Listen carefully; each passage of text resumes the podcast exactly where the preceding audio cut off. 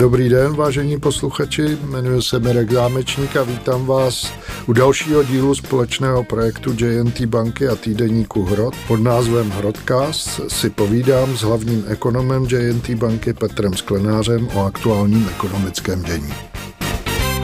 Dobrý den, vážení posluchači, přátelé podcastu Hrodcast. Dneska už po desáté, takže to je docela pěkné jubileum. Minule jsme se nějak roztruchlili, tak eh, jsme slíbili, že uděláme desátý eh, jubilejní díl eh, o samých víceméně optimistických záležitostech a je to prostě díl dobrých zpráv.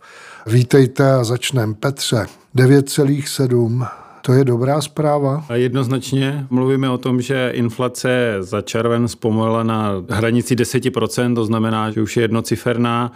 Poprvé od eh, prosince 2021 pokračuje ten dezinflační proces, to znamená, že zpomaluje míra inflace, odeznívá ten nákladový šok a to je jednoznačně jako pozitivní věc.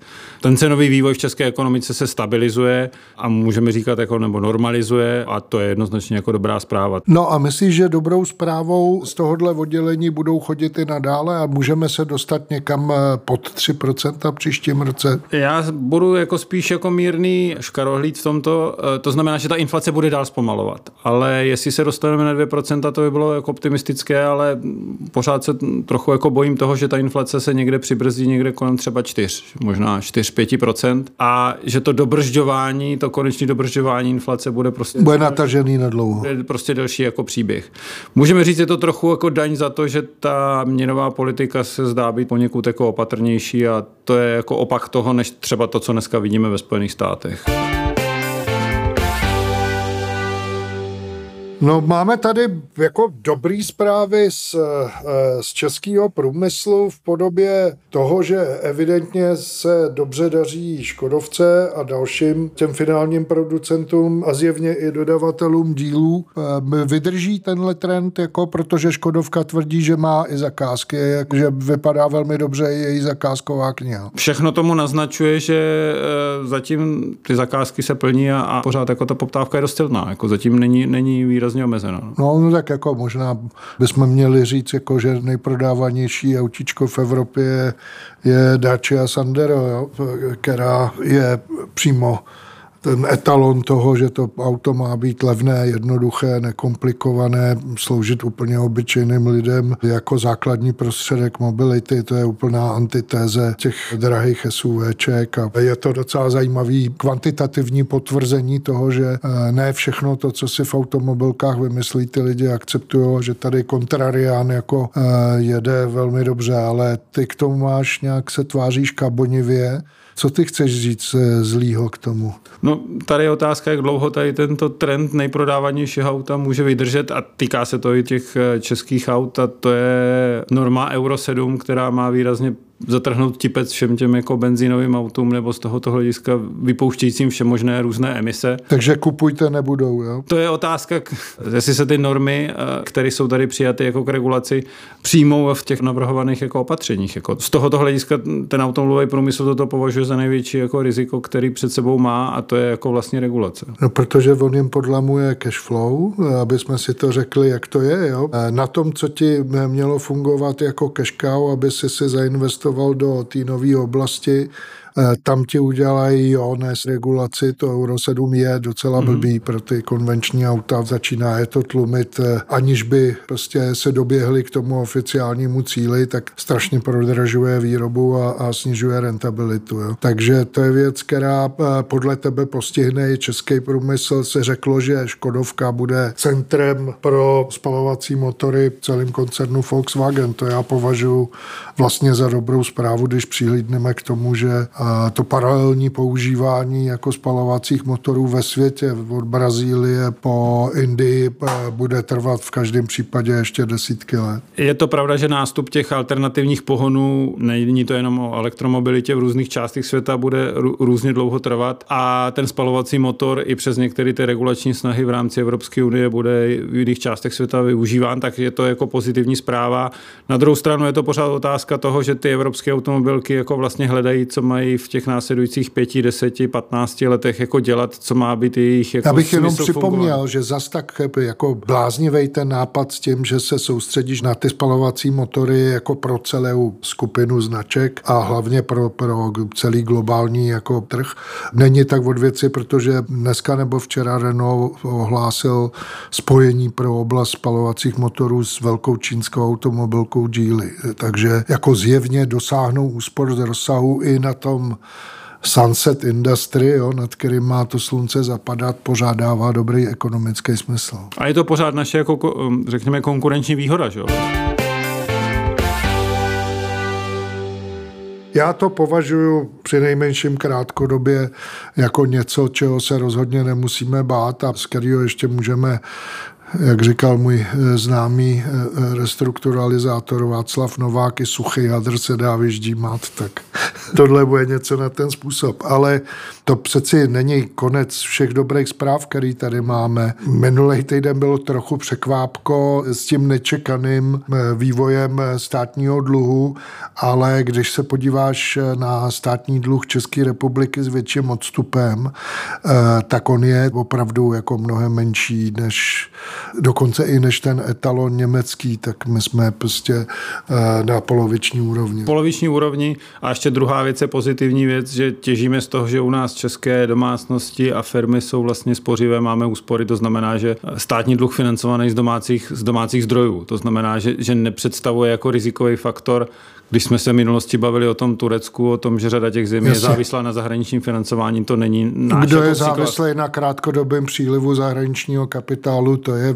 jako velká potenciální uh, slabost jako té ekonomiky jo. a těmhle my netrpíme. Tady je o tom, že většina toho státního dluhu je v korunách, sice něco kolem 30% jsou zahraniční vlastníci, ale to je víceméně... Ale to je taky denominovaný. Ano, ale je v korunách a je to víceméně pozůstatek uh, intervencí z let 2016-17 ten nárůst, ale pořád je to spíš jako doplňková část. To gro toho, co, kdo je hlavní držitel těch českých státních dluhopisů, jsou české banky. Ale myslíš, že, že Češi se Eh, se zase oklepou, protože já jsem se díval eh, na míru úspor českých domácností a tam je to jako daleko nad eh, předcovidovou úrovní. Řádově dvojnásobek. Je to trochu mín, než byl jako ty nejhorší kvartály za covidu, ale opravdu jako jsme hodně vysoko. To, to přeci není normální jev. Jo? A firmy, že mají víc na vkladových účtech, nežli mají vypočínat, to dává tomu systému stabilitu, ale je to přeci důkaz taky toho, že nemá žádnou dynamiku. Ano, je to z jedné části, to prohlubuje, řekněme, eh,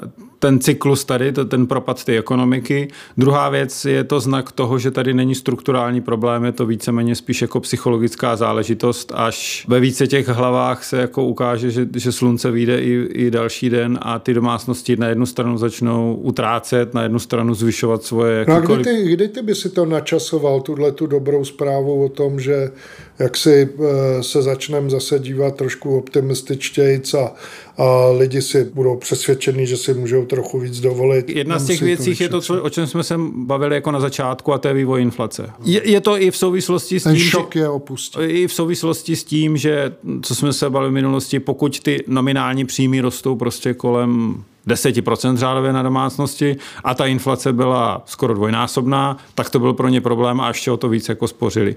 Pokud i dojde k mírnému zpomalení těch nominálních příjmů, ale ta inflace se prostě dostane na nějaké hodnoty a teď už je jedno, jestli je 6, 7. Pojďme si příjmu. říct, jak vypadá ten scénář, který by měl udělat to, o čem ty říkáš, ten, ten bod zvratu. Jsou eh, běžně podepisované kontrakty, které jsou na 7% a ty sám nevylučuješ, že za rok touhle dobou dobou budeme někde nad inflačním cílem, ale rozhodně ne na 7. Ne, přesně tak. Je to, je to o tom, že teď už je to jenom jemné ladění o tom, že jestli ta inflace bude 2, 3 nebo 4, 5, ale pořád z hlediska těch nárůstů nominálních příjmů jo, jako tak... výr, výrazně, výrazně nad tím. A teď už se budeme... Jak se tom... říká wages are sticky, tak ono to ze začátku to brzdilo a navozovalo ten reálný pokles a teď tam bude naopak reálný růst z důvodu té samé příčiny. Ano, i, i stejně tak jako to, že ty domácnosti navíc vnímají o tom, že už se ty ceny jako rapidně nezvyšují. Další pozitivní impuls, který tam může přijít tím, že tak, jak máme u nás zafixované ceny energií, tak v první fázi měly ty domácnosti chránit, ale oni spíš jako teď jako trestají. A když ten mechanismus vypadne a na začátku příštího roku začnou těm domácnostem klesat ty zálohy na elektřiny a na zemní plyn, tak to bude jako ten stejný jako efekt, jako impuls, který jim přidá jako ochotu utrácet i, i, i tu schopnost. Dobrý, a vidíš na obzoru něco, co by změnilo nezaměstnanost, protože to je přeci také dobrá zpráva, že si stále držíme prvenství, pokud jde o nejnižší míru nezaměstnanosti v Evropské unii. Tady asi, tady asi ne, ta nejnižší nezaměstnanost u nás je jako dlouhodobá věc. Je to spíš jedna věc, která tu ekonomiku jako přehřívá. Kdyby jsme si jako zafilozofovali, co by to mohlo jako pomoct, tak um, tu situaci trochu jako i schladit tu ekonomiku je asi jako rychlý konec války na Ukrajině a návrat části těch jako pracovníků zpátky na český pracovní trh, kteří tady prostě jako chybí, což je jako problém třeba jako stavebnictví. Prudký nabídkový impuls. Na první pohled bychom to z hlediska těch čísel mohli hodnotit, že to je jako negativní věc, ale fakticky by, by to byla jako pozitivní věc, protože by se naraz zvýšila pracovní síla v té ekonomii. Eh, no, ale ono nám to dělalo zajímavé věci s demografií. Ano. E, tahle záležitost eh, vlastně přispívala k tomu, že jsme snad jediná z těch postkomunistických zemí, které jsou, pokud vím, jako v plusu. Ano, na jednu stranu když se na to nedíváme jenom teď jako z hlediska uprchlíků, z hlediska ukrajinské války, ale v horizontu 5, 10, 15, 20 let, tak jsme vlastně jediná země střední a východní Evropy jako s kladným demografickým vývojem, který je dán především jako migračním přílivem. A současně všechny ty prognózy, které dělají třeba organizace jako OSN, jsme jako jediná země střední a východní Evropy, která by měla populačně zůstat v následujících 20-50 jako letech na tom plus minus stejně. A to je přeci hodně dobrá zpráva, protože to je věc, kterou se za prvý odlišujeme, ale to je taky věc, která nám může zvedat produktivitu docela jako jeden z mála faktorů, jako být schopen přitahovat chytrý lidi z z naší jazykové skupiny, ale odkudkoliv ze světa, když se nad tím zamyslí. Je to, je to dobrá zpráva ve více rozměrech. První věc je jako to, jak se řeší eh, udržitelnost penzijního systému, tak to je jedna z těch věcí, že tady budou jako pracovníci nebo z hlediska toho ekonomického růstu, že sem přichází spíš, řekněme, kvalifikovaná pracovní síla. Dost často jsou to vysokoškoláci, kteří se prostě od někud buď přijdou sem studovat. Nebo ano, ještě, ještě kdyby jsme tak byli schopni rychle nostrifikovat jejich diplomy, to by eh, jako samozřejmě eh, prostě lékař, který dělá pomocnou zdravotní sílu, není úplně eh, stejným přínosem jako lékař, který dělá své, svou aprobaci. Takže pořád je tohleto faktor, na který strašně často zapomínáme a, a vlastně, Petře, co jiného to znamená, než že se tady žije dobře. Přesně tak, je to, je to o tom, to, co my nedocenujeme ze spoustu investorů a je to jedno, jestli se bavíme o někoho, že sem přijede jako z Londýna nebo z Paříže, tak řekne, že je ohromen z toho, jak je v Praha, v Praha jako čistá a bezpečné město. Jako. Pořád si někteří tady stěžují o tom, že někde se dá žít jako lépe, ať už je to Berlín nebo jako Vídeň, ale pořád ty české města nabízí takovou jako kvalitu života, která je pro spoustu lidí, ozvláště zahraničí, tak atraktivní, že se rozhodnou tady jako žít. Což se nedá říct o všech eh, zemích jako v našem regionu a bohužel jsme se ale nenaučili tohle pozitivum jako ten, ten soft faktor, který činí ten život eh, v Česku tak příjemný, ale i pro expata dobře prodávat, jo, protože už nejsme země levný pracovní síly, ale tenhle faktor je tady pořád, pořád je to velmi bezpečný, příjemný místo k životu.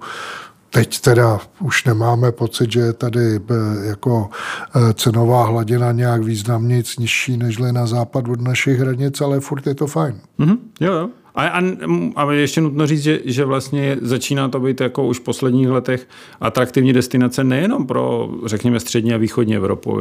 Někdy někdo by řekl jako z Balkánu, ale prostě i ze Středomoří. Petře, dovol, abych ti prozradil na závěr jedno sladký tajemství. Za posledních 25 let se do téhle země na diplomatický místa velvyslanců ze všech velmocí jezdilo za odměnu, hmm. anebo kvůli tomu, že máš hodně dobrý kámoše mezi prezidentama.